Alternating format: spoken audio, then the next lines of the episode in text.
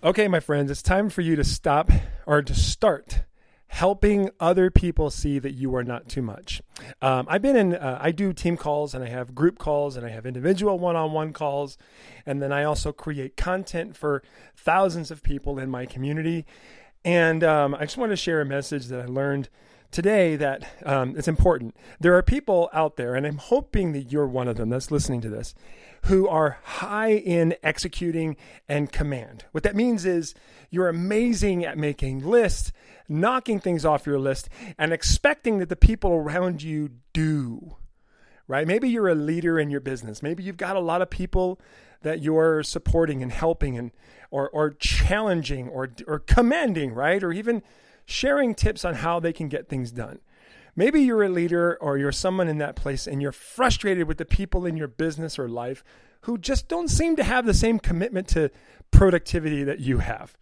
And so then you feel this like, am I being too much when I'm constantly uh, knocking things off my list and making other people feel like they're not good enough or fast enough for me?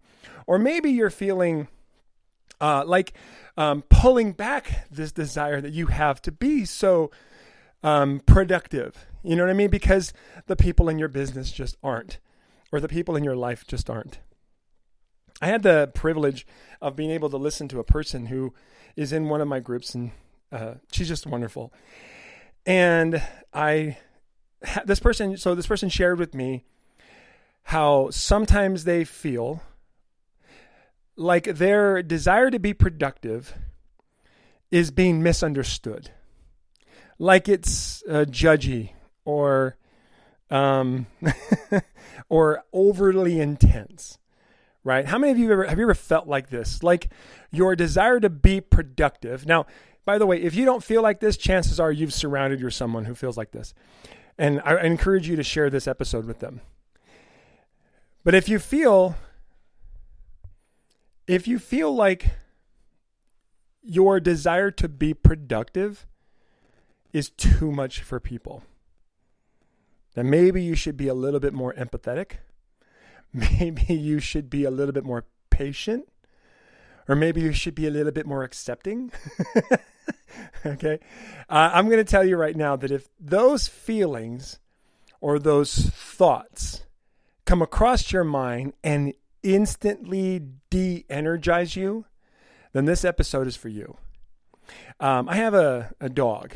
All right. Her name is Jasmine. She's the, gosh, the most adorable dog in the history of dogs. She's a um, Australian Shepherd. So to put the picture in your mind. And one of the things I've learned about Jasmine is she's highly protective. Uh, I've been told that um, Australian shepherds are like sheepdogs. Basically, you know, they they're they're gatherers and they they're protectors. And Jasmine is definitely that. When she's hanging out with us, she can just lay on the ground and she's happy when we're all around her, doting on her even, right? And then um, she she loves to lick faces, and she loves to she she just loves to be pet. She loves it when people scratch her butt. That, that's her thing, right? But if anybody outside the house makes a noise, like if someone knocks on the door, or if a stranger walks by the window, right? Or if um, anybody even near the home makes a slight bit of a sound, she gets up and she starts going, she starts making those noises. And then she gets really loud and starts going, roo, roo, roo, and starts barking really obnoxiously. She goes from being sweet and kind and present and loving to very loud and very obnoxious and woof, woof, woof, woof, woof, right? Now, in that situation, I personally could say, "Oh my gosh, please, Jasmine, stop barking. Shut up. Be quiet. You're too loud. Too much. You, you know, calm down. There's nobody out there. We're safe here. Blah blah blah." But here's my thought: that there are situations where Jasmine having that ability to be that sensitive to sounds is very valuable. Uh, for example, if we're all asleep and somebody comes you know, like into our backyard or comes near the front door or even knocks on the door. I think it's important that Jasmine be as loud as she possibly can to wake me up, right? And then I'll go, you know, grab my grab a baseball bat or a gun or something like that. You know what I mean? Just to, you know, ultimately what Jasmine's value is, is to be the protector. And I, as her the her owner, right, right, as the dad of the house, I when I accept her value as the protector, as the person who will make all those noises, then I get to experience the value of Jasmine when she's loud. For example, if we're in a situation where someone's trying to break in our home.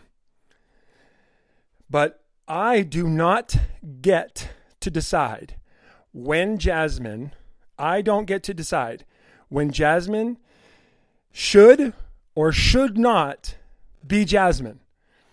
I do not get to decide when Jasmine should or shouldn't be loud or say, Jasmine, I like when you're being you here, but I don't like you when you're being you here. I don't get to decide that because my dog would be massively confused by that. If I tell her to shut up every time she barks, what happens if someone comes to the door who really is dangerous? Right? in that moment, I don't get to say, Jasmine, why aren't you being you at a higher level when it's more convenient for me? And so for you high level high level executors and influencers, I want you to understand that you being you at a high level is always going to bring value for other people. It is up to them. It is up to them to decide to see the value or not. When you spend time worrying about whether or not who you are is going to be too much for other people, you get weird and you make things uncomfortable and awkward. Be you at a high level. Ask people what they want and say how and then ask questions like how can I be me at a high level in a way that's going to help you get what you want? And then be you at a high level all the time. So that the people around you can choose to see that value because you let them know that's who you are. Because you and I both know that when you're taking control or you're making sure things are done the right way, the people around you get what they want every single time. But they do not get to judge how you bring that value. That is your job. Have a wonderful day. Be you at a high level.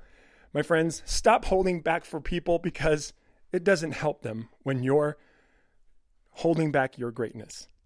We'll see you on the next episode. And by the way, before I go, if you don't know what your value is, if you can't articulate it to other people, if you don't know how to go to people and say, "Hey, this is what I do and this is how I operate. How can I be you for a high, at a high level right now?"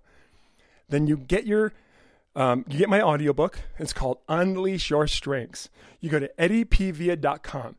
Get the audiobook, download it, start learning about your value and understand how to articulate it to other people so that people can start accepting your value all the time instead of just when it's convenient for them. We'll see you on the next episode. Bye bye.